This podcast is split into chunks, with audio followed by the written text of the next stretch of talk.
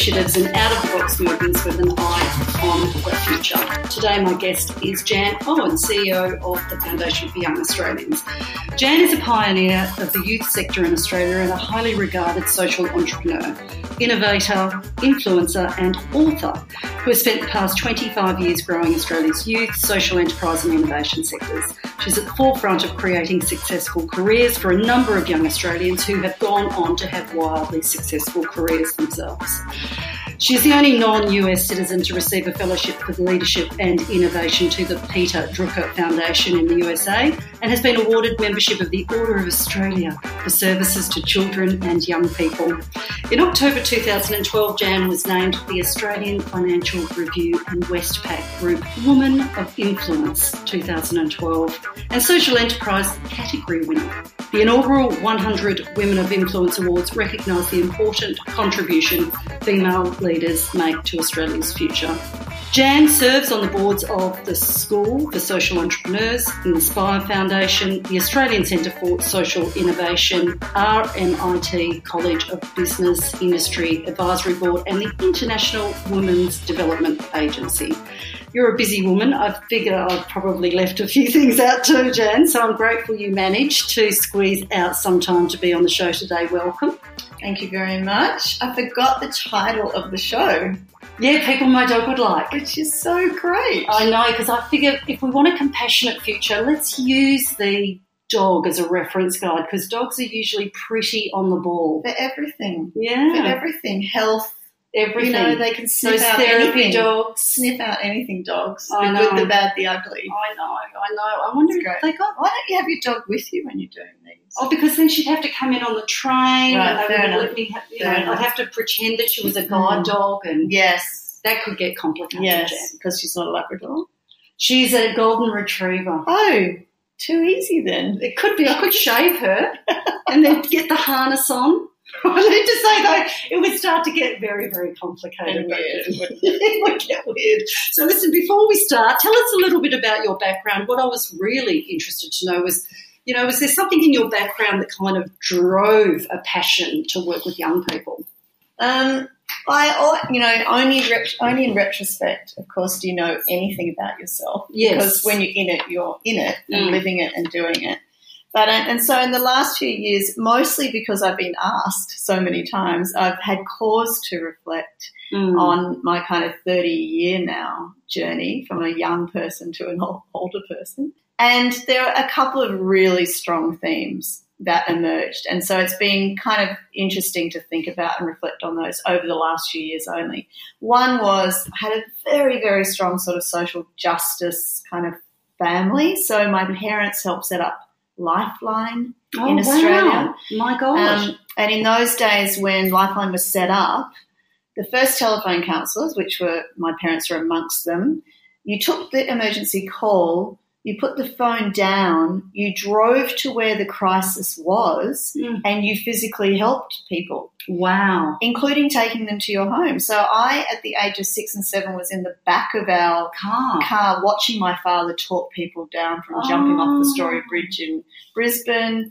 I would watch my parents go into a home where there was a domestic dispute in full rage. Oh the police standing on, outside saying this is a family matter and nothing to do with us. Yeah. And my parents coming out with a mother and three children all on their arms who would come and stay at our place because there were no refuges. no. So this was, I lived large people's life experiences Wow, formidable. for as a really young child. Like just very, very and any I could wake up at any given morning and I wouldn't know whether I was in my bed or somebody else was in my bed or there'd be a family on our on our lounge room floor. And I think that really shaped my a couple of things. Number one, this idea that, you know, things happen to people, to all of us in all our lives.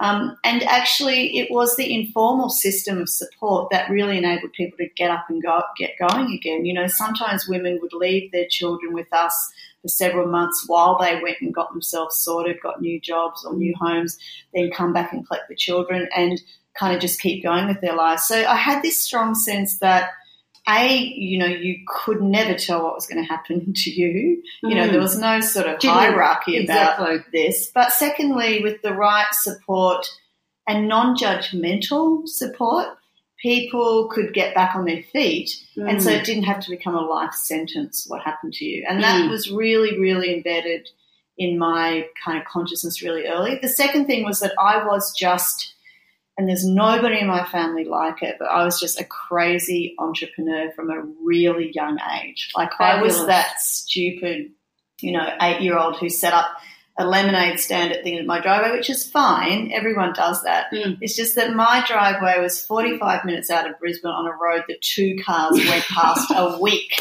I love Literally. the optimism, Jan. Exactly. And I so I would just sell bloody lemonade to my dad as he came home from work every day, day after day. I'm like, here's another Maybe lemonade. Maybe low on confidence, high on optimism there. High optimism, high confidence, high, just stupid. So I, I just went on and I just kept making up stuff. So I, you know, by the time I was 10, I had, because um, I grew up in Brisbane, as you can tell from a few references, mm. and we grew up out, you know, we were a bit outside of the city and my dad actually worked at the university, and so he found out that the veterinary school needed toads, and Queensland is covered in oh, toads. It's a disaster. It's a disaster it? zone for toads. So I set up Toads Inc. with my three younger brothers, and we would catch toads and sell them to the university. It's oh disgusting. God, like it's probably it's rules against it now. It was so entrepreneurial, and of course I was the I CEO, so I didn't have to actually catch a toad. I just had to instruct my brothers oh, to catch I love toads. the coordination so already. I learned really early about being a boss. You know, bossing around men. My three younger brothers. Gotta love um, that. And I just kept doing that. So by the time I got to school, and I was a very, very, very universally serial failure at school, like absolute ridiculous. Like I basically I didn't show up, and when I did show up, it was kind of chaotic. And one year though, I started doing some things at a school that I just kind of, kind of just said, just don't create havoc but do what you want was basically the contract. And so I did. So I was desperate to get to school each week. And so in year 12, I bought We've this all old priorities. All my priorities. That was my priority, just to get out of school and get social, to school each week. That social. was the whole year 12. And so I bought a car with my friends, a broken down car. I went to a girls' Catholic school took it up and put it under the only place to put it was unfortunately under the presbytery where the priest lived, right. like right under his window. And there was one male teacher in the school, which was my other strategy because I wanted to hang out with the one male teacher in the school. So I said, as you would do at an all girls yes, exactly when you're 16, right? And nuns, yeah, nuns. Oh. So I said to the male teacher, um, instead of doing sport this term, we are going to do motor mechanics and you're going to teach us how to fix up this car so that we can drive it to school this week. I had the whole long, it was a long view. Oh my God. Had it all sorted out. Oh, we spent strategy. two terms sitting in the back of that car smoking under the presbytery window. and then right near the end, when we were getting close to school this week, we realised that the freaking car, we had done nothing on the car, and we, you know, we'd not been doing sport for two terms because we were meant to be doing motor mechanics. Yeah. And me being the kind of entrepreneur that I was, rang the newspaper and said, "Listen, my school is doing the only motor mechanics course for girls in the whole of Australia. It's the first school, the first Catholic school." And they said, that sounds great. Fabulous. You know, we should do a story on you. So the next, literally the next day or the next week, newspaper was out.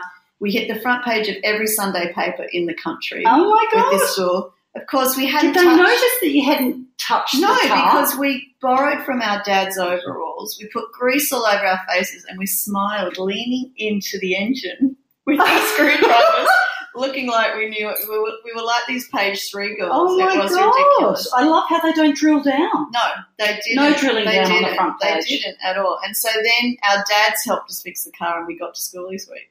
Oh, the teacher, the male teacher so was useless. Okay. It turned out okay. And then we sold the car for a profit. So I was happy being the entrepreneur that I was. So that yeah. was a big theme. And then the other theme, so there was kind of that social justice sort of thing going on in my family the kind of crazy, just relentless entrepreneurialism. Wherever I could, I was doing something. Yeah, and but clearly also not that interested in education, which is ironic given you're very immersed in the education system now. not interested in education. Yeah, like Well- it's incredible. I have a view that education failed me. I didn't fail education. I'm sure. Which is the Which is, subject of, sure, a, of a of a bigger podcast. Yeah, bigger, bigger story. Well, and hopefully we'll touch on it here. yeah. And then the last theme, there were three themes, was um, I was just very fortunate that I, um, some teachers saw, said, yes, you're, you know, completely useless at compliance and doing what you're meant to do, but actually we've seen the way that you lead people.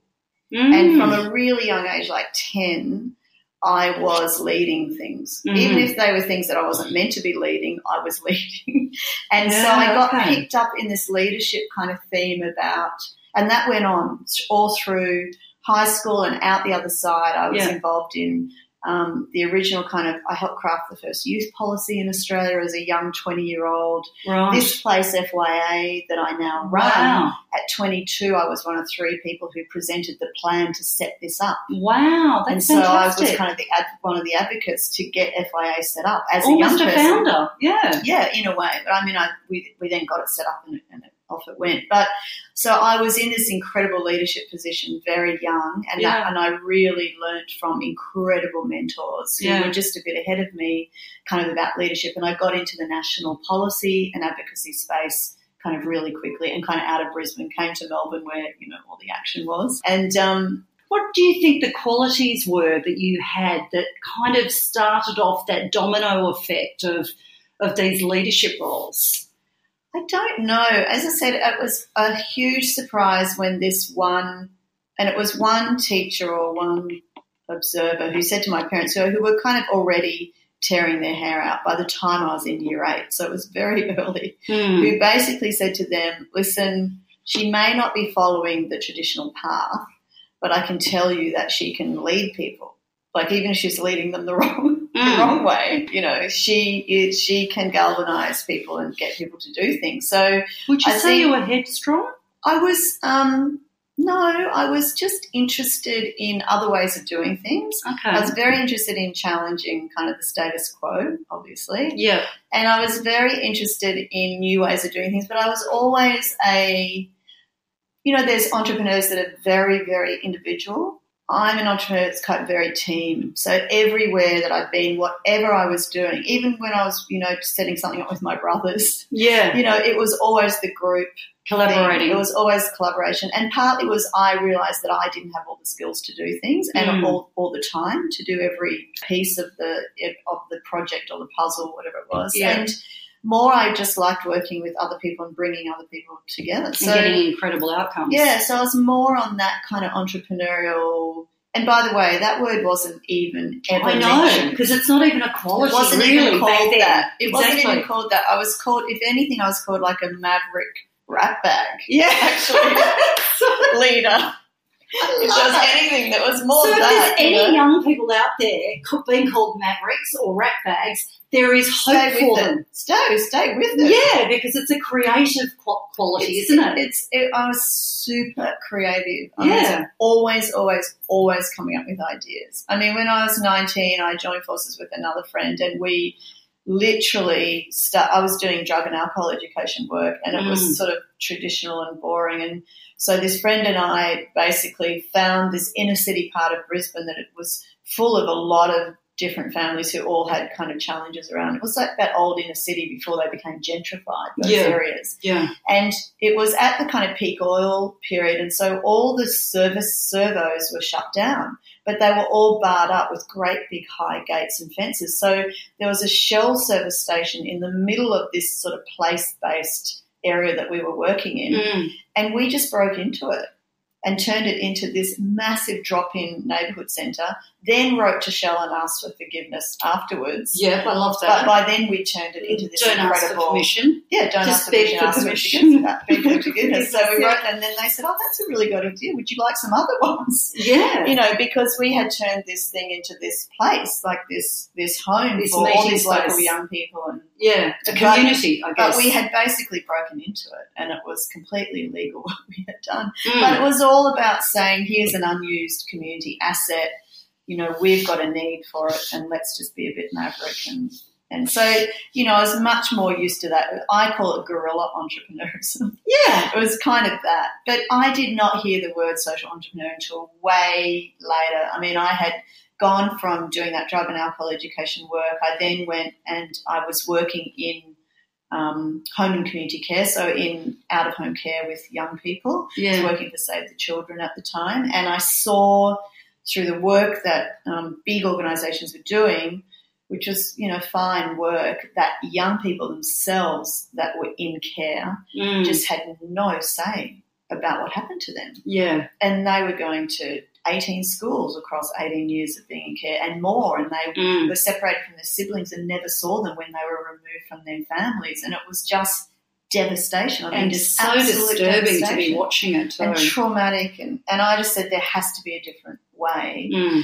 Um, when I went to this one home, sort of home that was all these young women were were living there, they'd all been removed from their families because of abuse by their fathers. So the Mm. fathers are still in the family; they've been removed. Mm. And I went to this house and everything was locked up. The fridge had a big padlock on it and the front door had a big padlock. And I'm like, are these girls in prison for something that happened to them? So we actually said, we heard about this idea from the UK, which was almost, as I said, the consumer group yeah. for them, for Yeah. young people in care, and we set it up in Australia. So I started gathering all these young people who were in state care and foster care, Mm. and um, and we set up this kind of movement, really, which was an early consumer led movement. Really. So kind of an intervention movement, but did you provide accommodation for them? How did no, it it work? was more a movement for advocacy and change. Yeah. So we brought those young people into the centre of policy yeah. discussions about what would happen for them. Yeah. We brought them into the centre of co-designing what the new care out of home care system should look like. Mm. They created their own bill of rights because they actually needed rights in care. Yeah. They literally had no rights.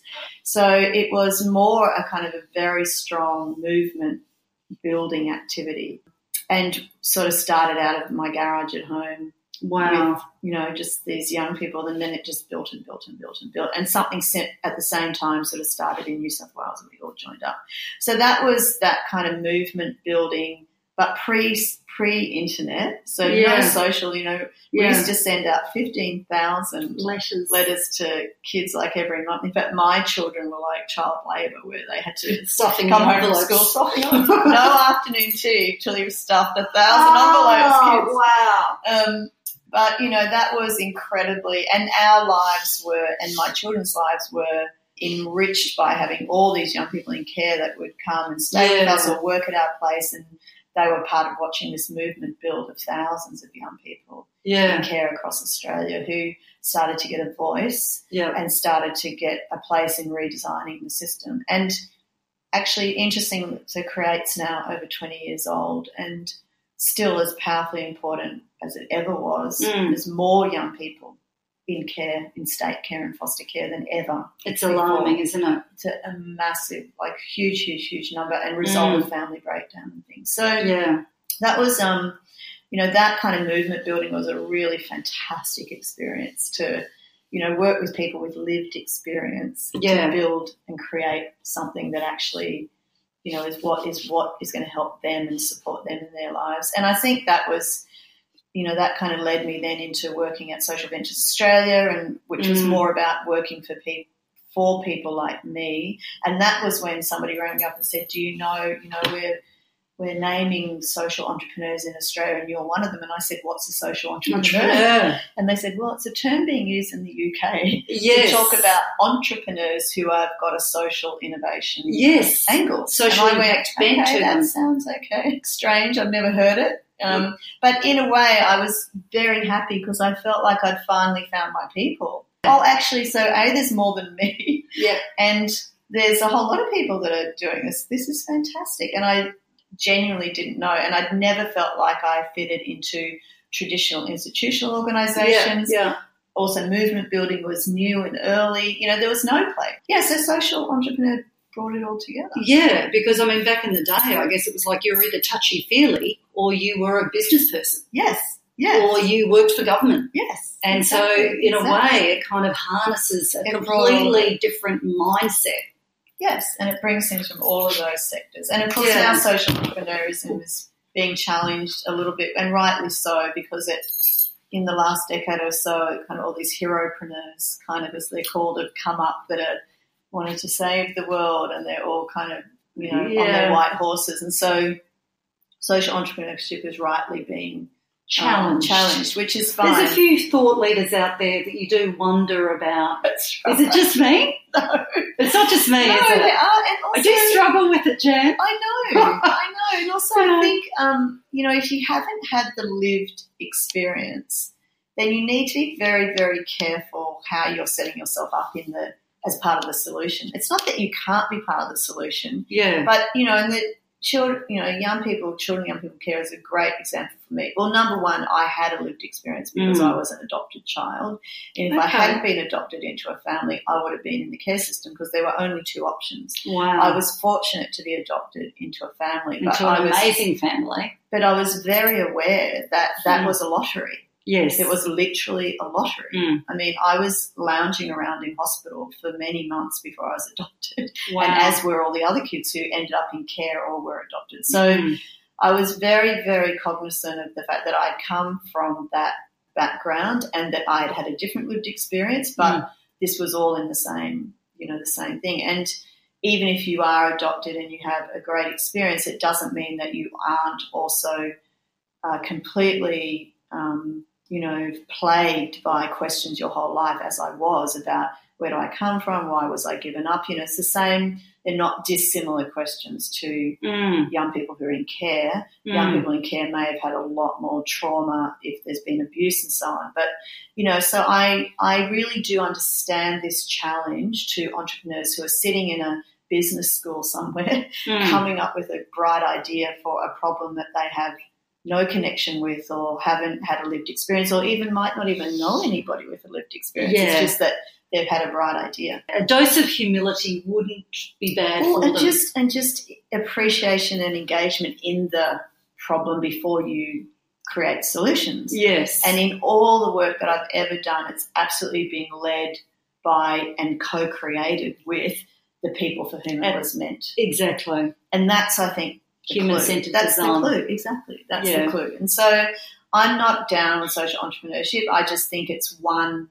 Well, it's being challenged right now. It's being challenged a bit right now Mm. because of this heropreneurship yeah. but it's one mechanism for change and it's it's you know it's it's it's fine i certainly wouldn't tell anybody not to i would just say make sure your foundations are really really strong in it Mm. um, so, I mean, so I was thinking then, so you were at Social Ventures, then you came to, then I came to FYA. So Yeah. Social Ventures was really set up to help people like I had been. And Mm. if I, I genuinely believe if I'd had Social Ventures when I was starting out, I would have got a lot more done a lot quicker because they did bring this kind of disciplined thinking. And because I hadn't had an education Mm. really at all, because I was this sort of universally failed. experiential Yeah, education. a lot of experiential, but Yeah. experience education. Yeah. But I hadn't had all the frameworks and all the disciplines. Yeah. Actually, what the people from business and legal and other people who came to and were part of social ventures was they gave that scaffolding. frameworks and all the scaffolding, and it was. And I thought, wow, if I'd had this, I would have gone a lot harder, a lot faster, and a lot further in the same time. You know, just Yeah. got more done. So I was a huge, um, and as one of the kind of founding team there, it was incredible to be able to support people like I had been, kind of at Mm. their early stages, to help Mm. them grow and think about growth and scale, really, really. And then also to bring, you know, SVA really opened up the doors to um, a couple of new models, you know, social finance, Mhm. um, social enterprise got re kind of invigorated yeah. with Social Ventures Australia, and also like hundreds of millions of dollars that had never been put into the social sector through venture philanthropy because Mm. people now had a way to understand it. We educated a lot of people in corporate and other parts Well, of the government too. And mean, government it's had an impact on policy. Yeah. Yeah, that's right. You know, on in, incentivising, putting the incentives into policy. and outcome based focus. And Yeah. that. So that was great. And then I, while I was there, and I'd come to Melbourne from Sydney to set up um, to help with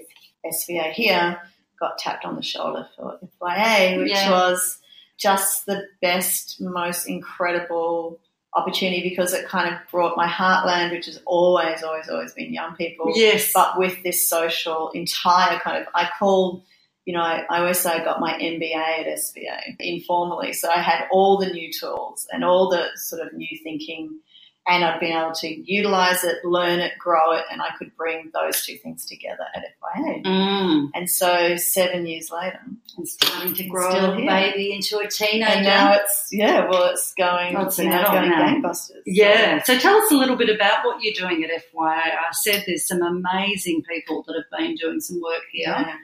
And, you know, there must be a few standouts for you too. I mean, Well, are there any that have Yeah. particularly touched you in your time here? oh, so many. I would be in so much trouble if I actually Named them. I know, but I thought, Oh, shoot, no, there are so many. Yeah, well, we've got 300 Yeah, young incredible. social entrepreneurs and innovators. And the last seven or eight years, we've grown this, you know, I call them a stable, which sounds a bit weird. Like, that's to sound like horses, which they're not. They're brilliant jockeys. Um, they, so we've grown through running Young Social Pioneers, which is basically an early stage incubator, growing 300 young social entrepreneurs and innovators in Australia, many of them who have, you, as you say, have gone on to be um, really significant change makers, but also Yeah. influencers in their field. So people like Lucinda Hartley, Yeah, who started right. here with co-design, the kind of placemaking urban design shop. Um, Mm. I think she's know, working in the smart cities space too now now, which is smart great. cities Yeah. and resilient cities, and, Yeah. and but she's also on the global board of Habitat. Yeah. You know, these are just people who've had incredible trajectories. Um, Chris Raine, you know, who started here with this little idea about you know how to address binge drinking. Yeah, that was brilliant. young What is people, it? Hello Sunday, Sunday Morning. Yeah. and now that's a at scale um, project. Um, and just on and on and on it goes. I mean, there's zillions of them. Jordan O'Reilly, who set up Hireup, which is a completely different, I mean, one of the great innovations of the NDIS, which puts people with disability being able to choose who their carers are because now they have the, the means to. Now there's a platform where they can find them. Mm. And on it goes. So very significant new innovations And change makers. They are real Yeah, game changers. Very much so. And real influences and and thought leaders. So we have 300 of those, and our job really is to help seed them. And now we're building out the ecosystem that sits around them. So, Mm. You know, how do you how do we ensure they all get more support and development, more finance opportunities, um, and also we then set up in the last two years um, our own social enterprise called YLab with like the Youth Futures Lab. And really, what we're trying to do is think about systemic change there. So, although you've got individual entrepreneurs doing great things, um, they're doing it in uh, clusters or domains. So, you know, we've got we probably have 25 who are working in the environment, everything from water security through to sort of public education, conservation. Um, climate change, And and so carbon free futures. all of that. So, you know, we've got a lot working in health. So, Yeah.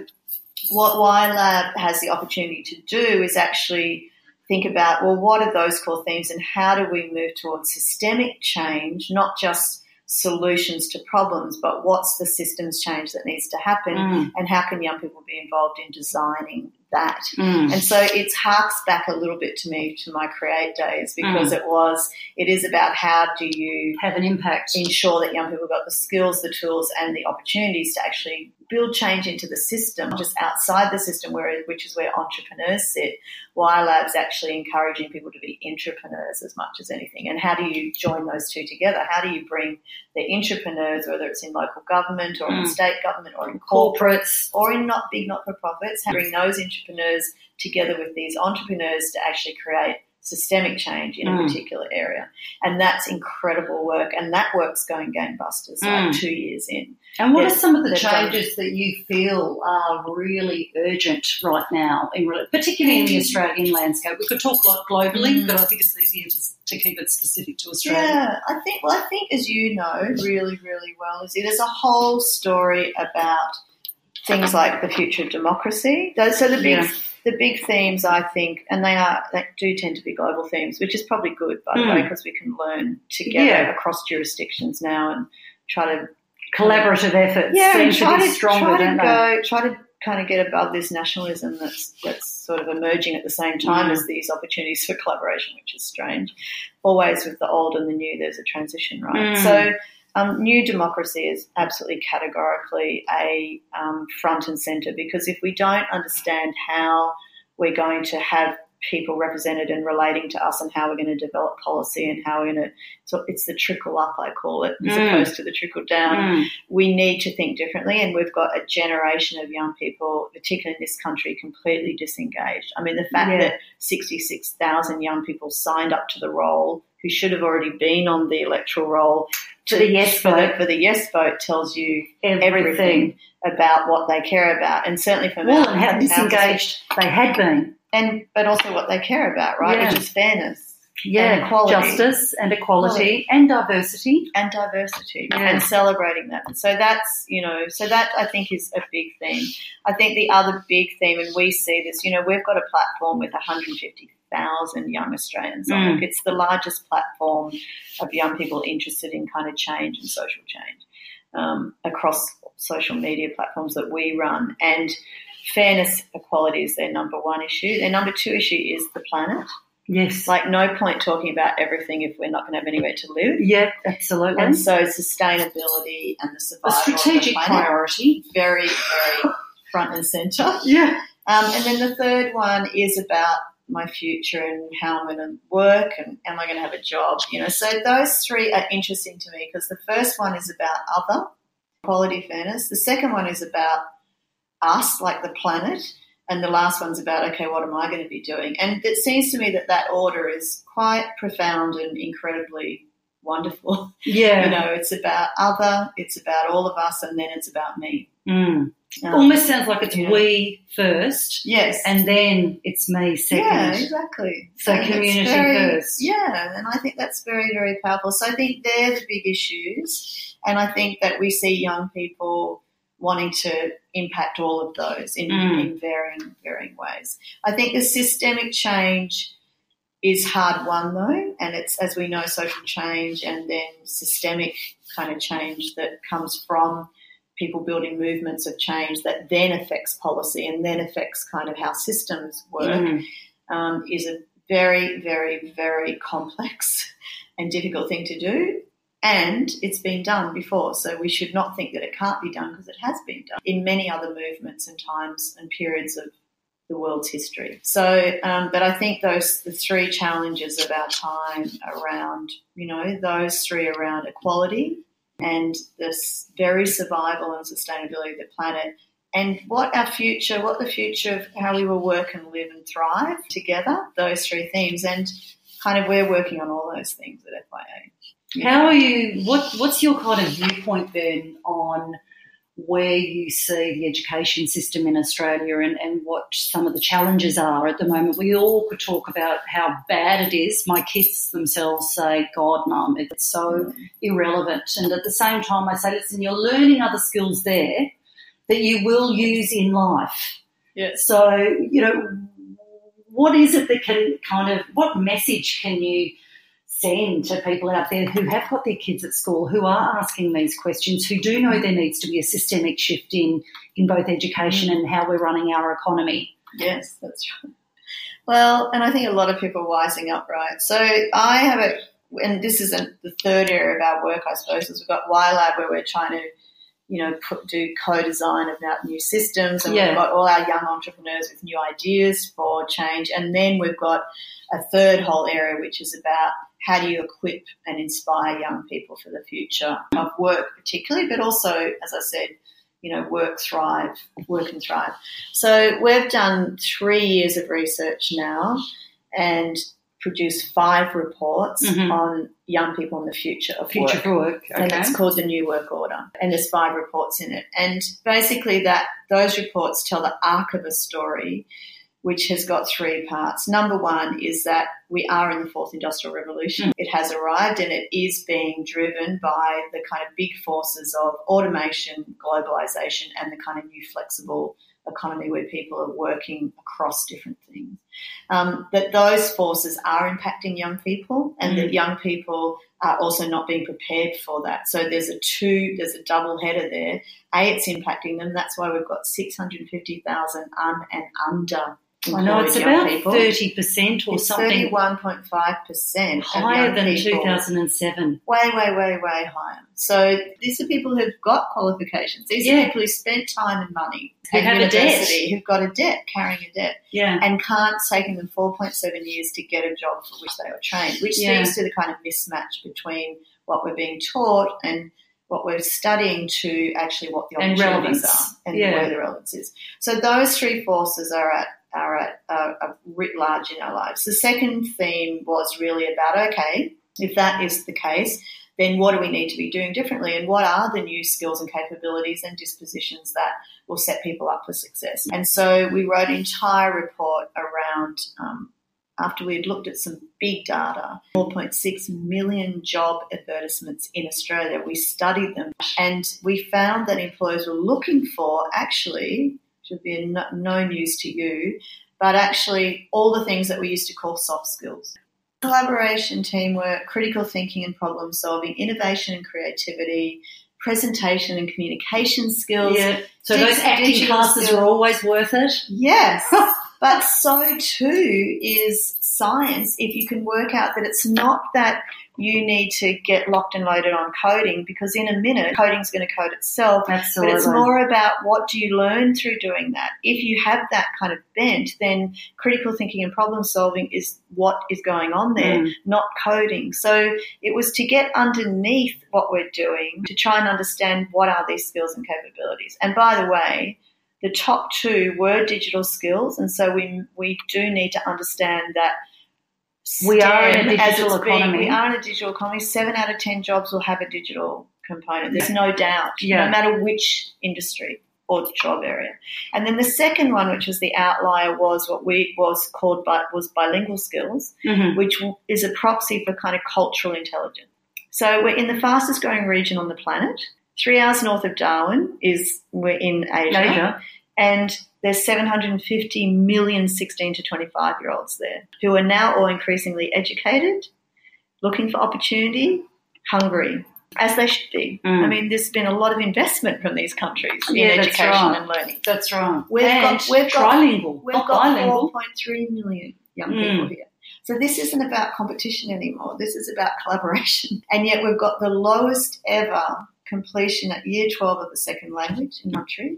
Um, and yet employers are saying we want bilingual, which, by the way, privileges young people in Western Sydney, Western Melbourne, all those areas where 40% are bilingual and come from different Yeah. cultures. Employers are looking for young people with those skills. They're looking for young people who can deal with culturally diverse environments. Exactly, because it's not just about the language. I think that's No, been a miss. it's, it's being about- it's about understanding the culture, Yes. being empathic, Yes. understanding what those Yes. cues are from Yes. another culture That's right. that you learn through learning a language, Yes. not just Exactly. learning It's a language proxy. rote. It's a proxy. That's but also, if you come from that lived experience, Mm. Then what our research said is that employers are looking for you. That's incredible. Because until now, young people from those areas have not been privileged in the workplace. And in Mm. the future workplace, they're going to be privileged, which is incredibly important information It's a real pivot. get to them. It's a huge pivot. Um, and then finally, our research said, well, that's great. So they're not soft skills anymore, they're hard skills, they're being privileged.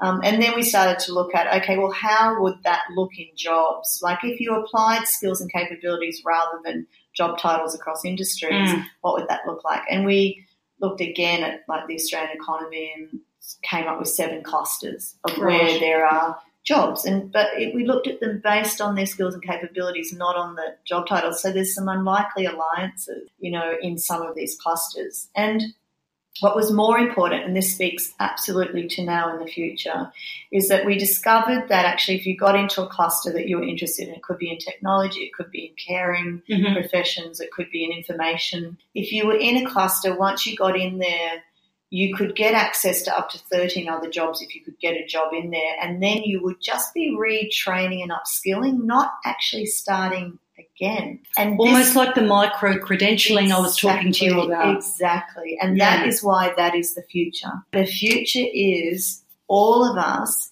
in a kind of a learning life, not a life of learning, but in a learning life where your university degree, except if it's highly technical, now everyone agrees has like a two year shelf life. That means when you get into a job, you are going to be learning mm. on the job, learning, learning, learning, learning. And upskilling and reskilling makes a lot more sense than going back to university and doing another degree. Yes. Or a master's. But you still hear people saying they're going to go back know. and get another degree or an MBA. And I go, they, are you crazy? Because they think it's going to get them a job. I and know. that's why this information is so liberating and important because it says get your degree or your diploma get into a cluster that you're interested in mm. and start working your way through that. There's up to 13 other jobs right there in front of you that are, have the same skills and capabilities of yeah. the one that you've gone into. Yeah. Very liberating, very important information. And then our last report said, okay, great. So this is these are the forces at work. This is the new skill and capability set. This is how it applies into the job kind of clusters, market yeah. clusters. And then finally we said, okay, let's look ahead to 2030 the mm-hmm. 2030 is when those cherubic, shiny little five year olds who started two months ago mm. will graduate. It's literally that short amount of time. Mm. That's it. And so we looked at what we expect everyone will be doing based on a whole lot of trend data. Um, and we discovered that in a given week, by, tw- by 2030, so it will grow between now and then, we will spend 30% more time learning on the job. Yes. So that completely transforms the employer, the employee, and the educational institution's partnership.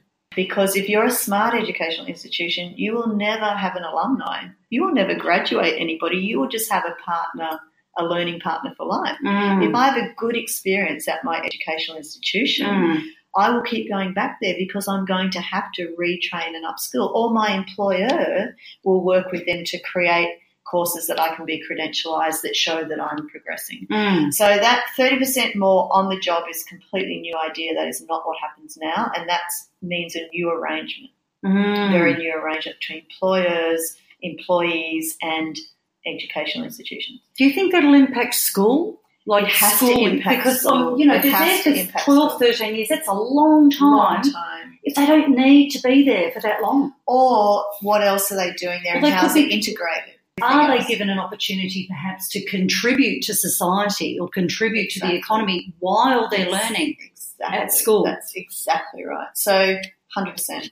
So you know the best work that's being done um, is any school that's doing immersive, yeah. hands-on learning any school and any university, again, worth their salt or TAFE, will be working with every school in their catchment and basically get this visual of kind of the walls dissolving mm. because we've had this siloed system for 100 years. It's not going to serve us into the future at all.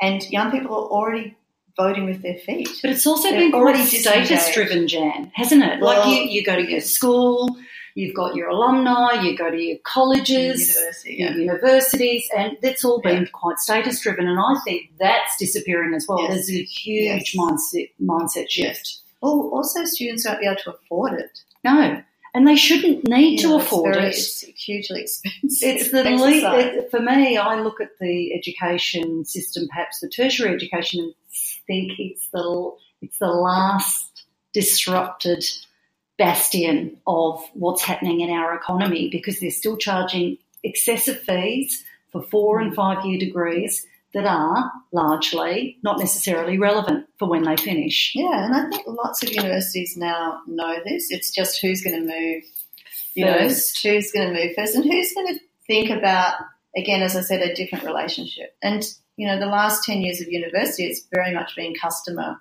you know, the student is the customer.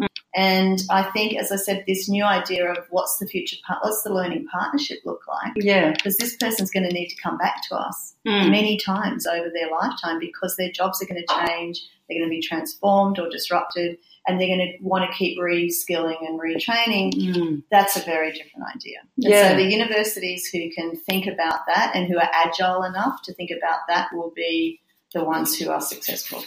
But I expect that there will be, like you, I expect that there will be significant disruption. And I, you know, I genuinely think some universities that exist now won't exist I would, uh, yeah. in the next five to ten years. So, there's a lot of little colleges and agencies that are setting up that I think there'll be a much larger, Mm. you know, foray of those Mm. out there as well, The one providing that I'm- specialist yes, absolutely. learning. Yeah, the one that I really want to privilege and reimagine because I actually believe that the place where Australians traditionally go to upskill or retrain is actually TAFE. And that's the that's the organisation that is really, really fantastic. It's locally based, it's it's distributed, it uses local talent to teach people, it uses people doing real things in the world.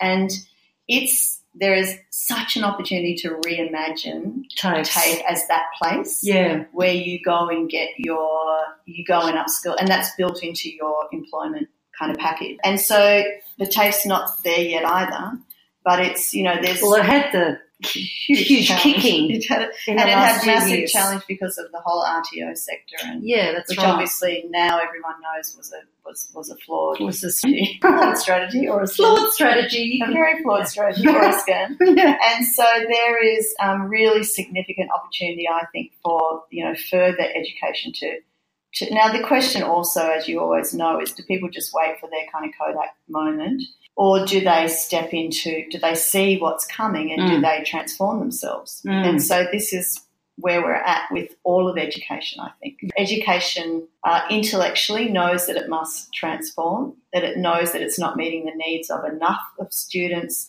in enough contexts in enough different ways. And students know And that. students know, and so there's now a strong feedback loop by either disengagement or High anxiety. high anxiety, but also just you know employers themselves saying this is not what we wanted. Yeah. So across a whole lot of metrics, it's very clear. So then the next challenge is well, what will it take, and who will take the leadership, and how will it be incentivized or disincentivized? You know, there's a whole lot of questions. And also, it's not an Australian problem. This is a global problem. Mm. How do, I mean, challenge. incentivisation is a huge part of something that I'm passionate about, which is the blockchain Mm. technology. And I'm like, what are the incentives that you feel could be out there for the education systems to change and for people to feel less anxious? I was watching a startup late last year that was being paid to learn. You know, you go to university in South America and they were being paid to learn. Yeah, that's amazing. Yeah, instead of creating accruing a huge debt. I thought, wow, that's an interesting way of looking at it. And who knows whether it's going to be successful or not? But it was that, it was like this wild idea that no one would have ever considered. Yeah. But in fact, made sense because it's like, well, yeah, they're learning. They will be a future contributor. Why can't we pay them for that? yeah, that's great. Well, that's almost sort of what a free education used to be like here, right? Yeah. In essence. Well, know, and everyone talks about to- education as a priority, healthcare as Yeah. a priority, and Yeah. yet at the same time, the, the fees for education are going up. They're higher and higher. You think it doesn't make And- any sense. and as you Everyone needs to be educated. The debt, the debt doesn't make sense. I mean, Singapore obviously did a different version of the South American one, but I like I like the idea of a country saying, and in Singapore's case, you know, they said we have no natural assets. Our Yeah. assets are our people, and so we're going to invest heavily in, In the our people. education and the smarts yeah, of our people, and they did for fifty years. It paid off yeah, obviously massively. So I like that kind of thinking. I like the kind of, I would rather it was a conscious, strategic uh, decision than a kind of massive, disruptive kind of let's throw it all up in the air. Absolutely. Because I think it has to be sustainable. it has to be sustainable, but also then it's actually genuinely nation building. Whereas other things where it's just kind of you throwing in a kind of entrepreneurial disruption, Mm, sometimes only uh, are available to some people mm. they don't actually become available to everyone. Whereas if your country says, listen, we actually have decided that for the next 25 years, these are the priorities Mm. of Australia. We're going to invest heavily in them. We're going to tell everybody what we're investing in, how and why, and this is how it will be implemented. And we're going to talk about that and we're Mm. going to make it right. And that to me is very, very strategic, and it's the sort of leadership yeah. that people would buy into. and it's very sticky. It's got the stickiness about it, hasn't it? Because Yeah. everyone would be engaged. Exactly. Exactly. You know, from a policy level to Exactly. the grassroots level. Exactly, and that's what's that's what's missing here. So you know, we rode off the sheep's back, we rode off the mining boom, resources boom, Mm. and now we have to probably all the signs point to Australia needing to get the kind of smarts to be kind of we need to ride on our intelligence. Yeah, and, And so- creativity. I and think if there's something that Australia's got on the other side of the world to big, large populations is a bizarre creativity. Yes, and also that willingness to have a go. Yeah. So I think there's some things that if we could almost embed them in the kind of policy framing and thinking, we would be in a really great position. Right now, it's a void and a bit of a vacuum, and that's that's a challenge. Needs your leadership, Jan. It needs someone's leadership.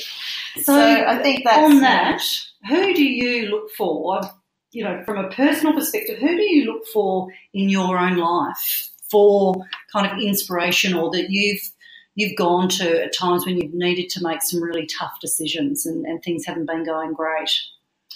Well, I've always been surrounded by amazing people, which is great. So as I said, I you know always built teams really early. So I've Mm. always had um, that kind of team environment where we've all been very uh, had different skills and capabilities, but been able to work together and also challenge um, each other. So I think I've always sort of tried to build it into whatever I was doing. I've had at different stages of my life, I've just had incredible mentors that tends to be situational rather than across the whole of life. And I've always I've used mentors, yeah, situationally. They kind of make sense for what I'm doing at that time. I meet them through what I'm doing, but they're just people who bring kind of new insights or wisdom, and I think that's always been incredible. I was reflecting last year. I wrote something for International Women's Day. I just wrote a blog, and I was thinking about all the women in Mm. my life that I never really again thought of the arc of those people. But you know, people like Anita Roddick, who set up the body shop, who I met when I was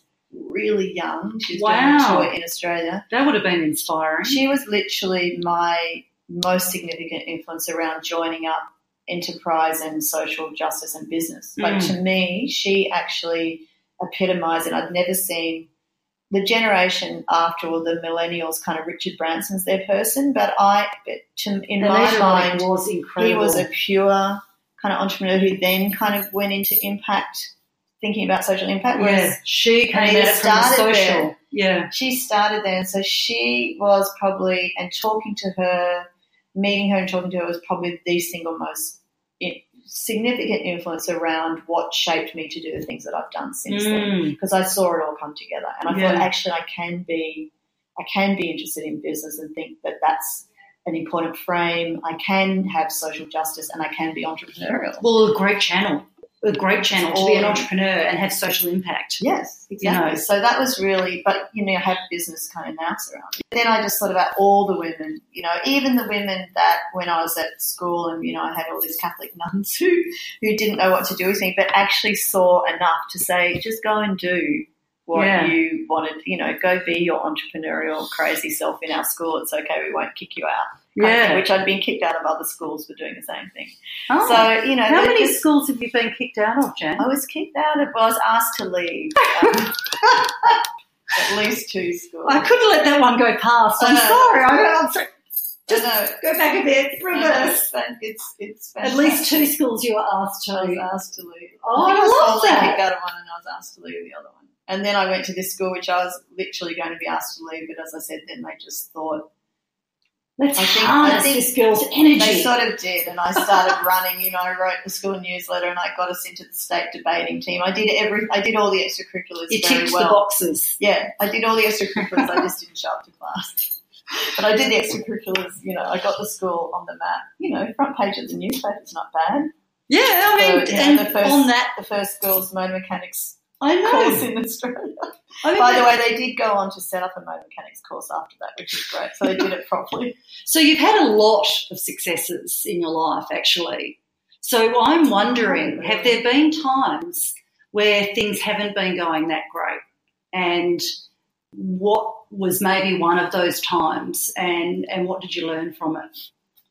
Um, well, I think you have successes and failures inside the things that you do. Mm. So Um, because I tend to, again, I'm sort of unusual in that I tend to, I, I kind of have these chapters. So I, you know, I was at Social Ventures for eight and a half years. Mm. I was at Create for eight and a half, nine years. I've been here for seven years and I'll probably be here another year or so. So, you know, I have these kind of chapters. And so in that chapter, there's a lot goes on. Yeah. You know, you start something, you start other things that succeed and fail, you try different things. So on that kind of, I always see it as sort of a paddock that you're Yeah. playing on, and there's lots of success and failure in that. I think I there was one particular. Um, I left Create, and before I went to SVA, I got asked to do something else, and it was kind of a very shiny new idea, and I was very captured by, oh, this is a great shiny new idea, and I didn't do any due diligence on the people that I was working with or on the kind of whether the idea was really real. I just got Mm. captured by, and I, that was an early lesson in kind of Doing due failure. Like, I, yeah, I just like within a few months, I'm like, no, this isn't going to work. So Oh, that yeah. was, um, you know, so I do think you do need to trust, like, respect, and believe the people that you're working with, and that's my going in. Yeah. trust, like, respect, and believe Yeah. them. Um, and then you need to have a very, very, I think, a strong connection to the mission and purpose, but also that you can see the change that could be created. Because I Mm. think there's a lot of vision purpose, but actually to see the change, to actually visualize the Mm. change and know what that looks like is really, really, really hard. It's very empowering when you've got it. yes, Because then you know it. what you're looking for That's right. and what looks right. wrong Yeah, what looks yeah, right. yeah. But it's such a hard call, particularly in early ventures. And of course, even as I say that, you know, there's a million things that I've started where I had no idea that it would end up where it ended up. Yeah, But, you know, so Which is often also- a way too. That's how businesses start. You kind of tear up the business plan on day one when you realise, Yeah. in fact, you didn't know what you were talking Yeah, about or And planning. 20, 20 pivots, you know, later. yeah. So, um, you know, and, and that's a really good, you know, that's a really good question that you've asked because is it, I'm a huge believer in learning and I've hashtagged that word here, like failing or, while learning. simultaneously Yeah. learning or fucking up while simultaneously learning. Yeah, So these two things to me are learning. two sides learning, two sides of the one coin. Um, and we have in parts of FYA quite structured, particularly in our kind of consulting work, quite structured kind of unpacking and debriefing of work that we've done to understand deep learning, but also because I've I do and I'm very fascinated by the arts and I'm into some kind of work in the arts and I'm fascinated by mastery, fascinated by the idea of deep learning and gaining real mastery. And that's quite unusual for entrepreneurs who tend to float across the top of a lot of Because there's a real reflection in, by the sounds Yeah, in what you're yeah, trying you to do have now to- to reflect. and to really and to talk think about it. deeply about what are we genuinely trying to do yeah, and what are the skills and capabilities that are really required to do that. And um, and I've found another really important question in that is, and does anyone care? yeah, Because yeah, you have to care about it, and people around you have to care about what you're trying to produce. Yes. Because otherwise, it's like, oh, what do we, what do we do all of that for? Yeah, that's right. You Yes, know? no, it's true. Yeah, it's really the true. ultimate humanness of us all. Yes, yes, yes. And that comes back to your one of your original statements about, you know, if you have a genuinely human centered design approach, then you are designing with, for, by people. Probably Exactly. do pretty well with that. Exactly. I think if you're sitting in a room by yourself, just sort of playing on a whiteboard, you're probably on course. Yeah. well, I don't think there's many people doing that here, though, Jan. Not here, but in the world, I think there are. But I think, yeah, I think here. And so we're sitting right now, because we're doing audio, you can't see, but we're sitting in FYA's hub. So a year and a half ago, we set up this hub where, Mm. because all the co working spaces you have to pay for, so we decided to provide a free co working space for young entrepreneurs and Mm. innovators, but also to bring them together. Yeah, So because when they get together, it's amazing what will And so now all these collaborations are going on, and now you know, which is what happens in the co-working spaces as well. But it's been but they're taking up all your desk space, Jan. It's great.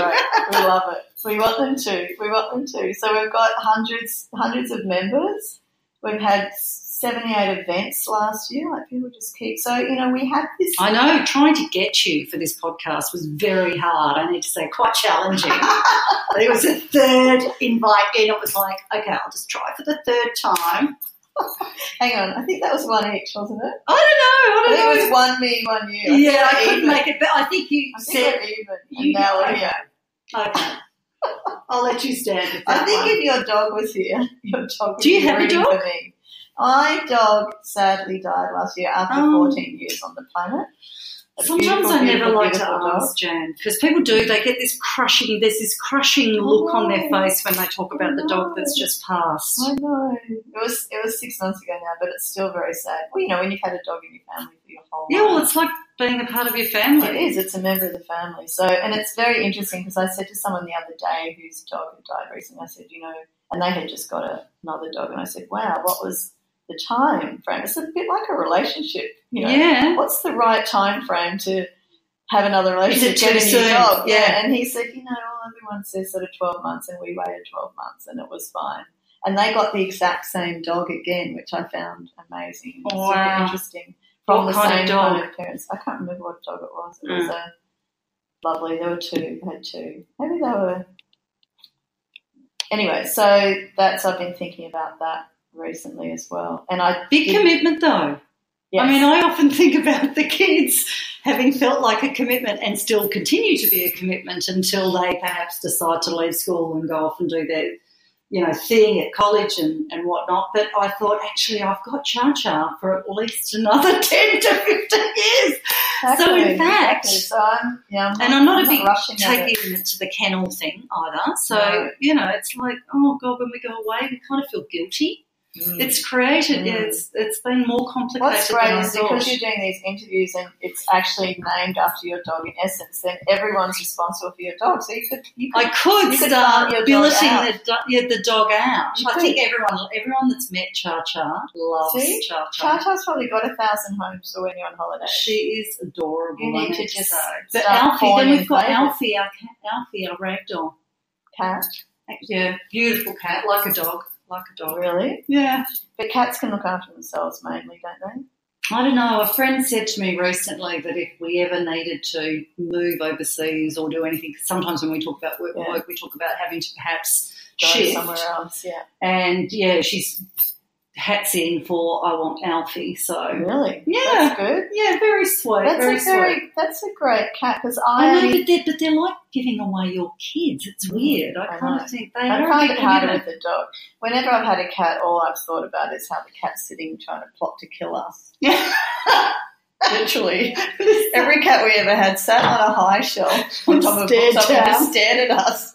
Like, Plotting. this cat is trying to work out how to kill us. Whereas our dog would be jumping around the house being a dog. And Yeah, the cat yeah. would be just death staring us and I would just, I've always been anxious around cats. Yeah, well, I've never been great for cats killing the native wildlife. That's But another issue. it is an issue, but Alfie couldn't do any of that. Alfie just has no chance. So Right. slow, so Right, slow. Just stares at them, tries to eye them off, but Yeah, nothing death stare happens. them Yeah, to say, come to me so I can eat you, but they're, Yeah. they're wiser than that. yeah. They're really good.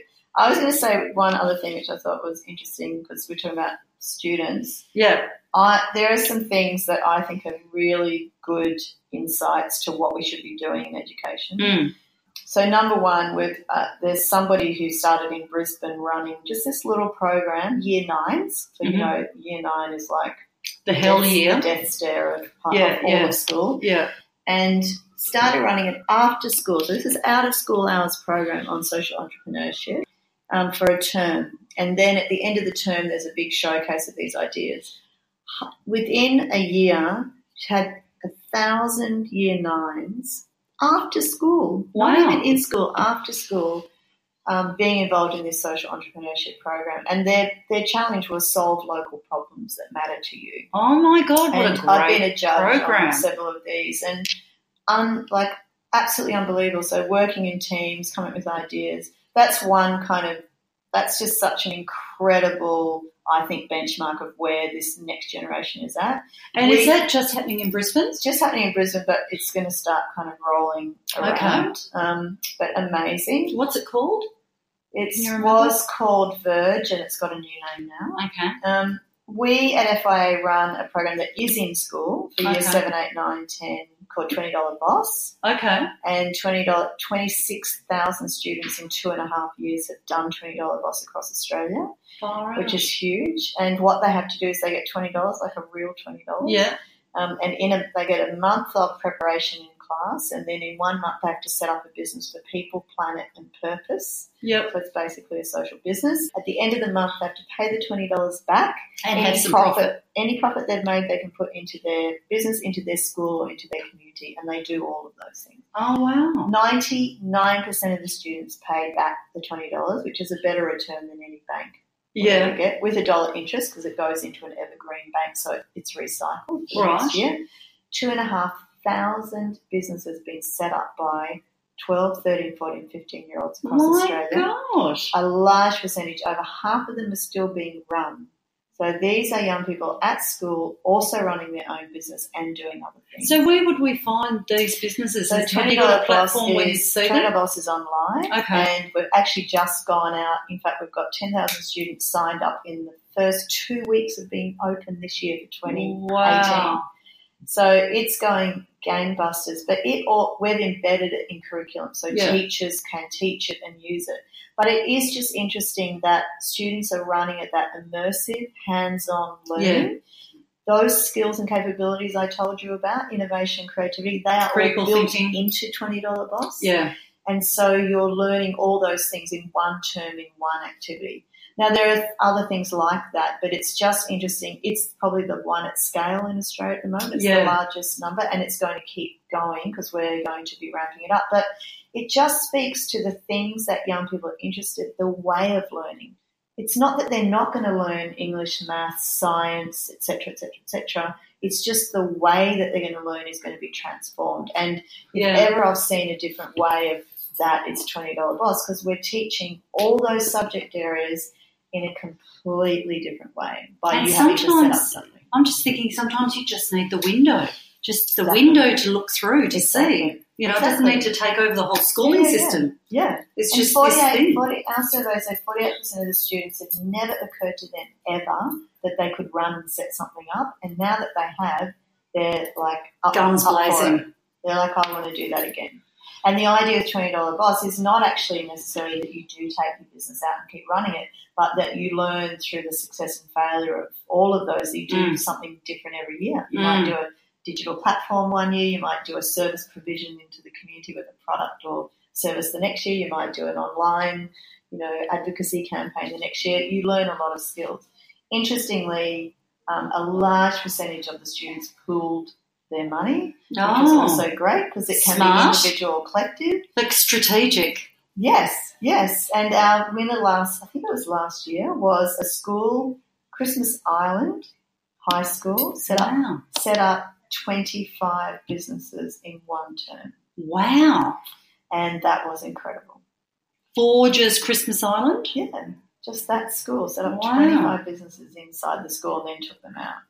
So there is uh, all these ways. So whether it's young people interested in social entrepreneurship to solve local problems, or young people kind of setting up these businesses through twenty dollar boss, to you know just a myriad of stories Mm. about to, you know our platforms where we know the things that young people are talking about, Mm. interested in. That they care about. There's a. I've always had a view and relentlessly optimistic, actually, about young people. Relentlessly optimistic about Mm. future generations. I'm just more interested in what we, the rest of us, are going to do to support, assist, get out of the way. You know, to actually enable them to create the world they want to create. Because all their thinking and all the nous and all the skills and capabilities, they've got it in spades Yeah. and the creativity. I just don't think they're given the avenue That's right. at the moment. That's right. and that's why when I say we've got to work out how to support them is why we have to rethink learning, the learning system. Yeah, It's and the political about- system. Because the political system ties directly into the decisions being made that are affecting all industries, including education. Yeah. That's right. So, listen, it's been a complete pleasure. I had so many other questions, but honestly, yeah, but we can't go on any longer. It's been such a pleasure. You are such an incredible resource to young Oh, people in Australia. You're doing a marvelous job. Thank you so much for coming Thanks on the having show. Me. Glad we got to talk about dogs. Yeah, me too.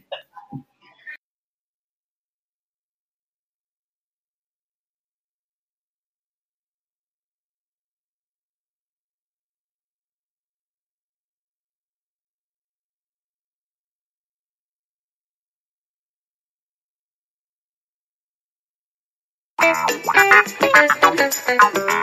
Thank you.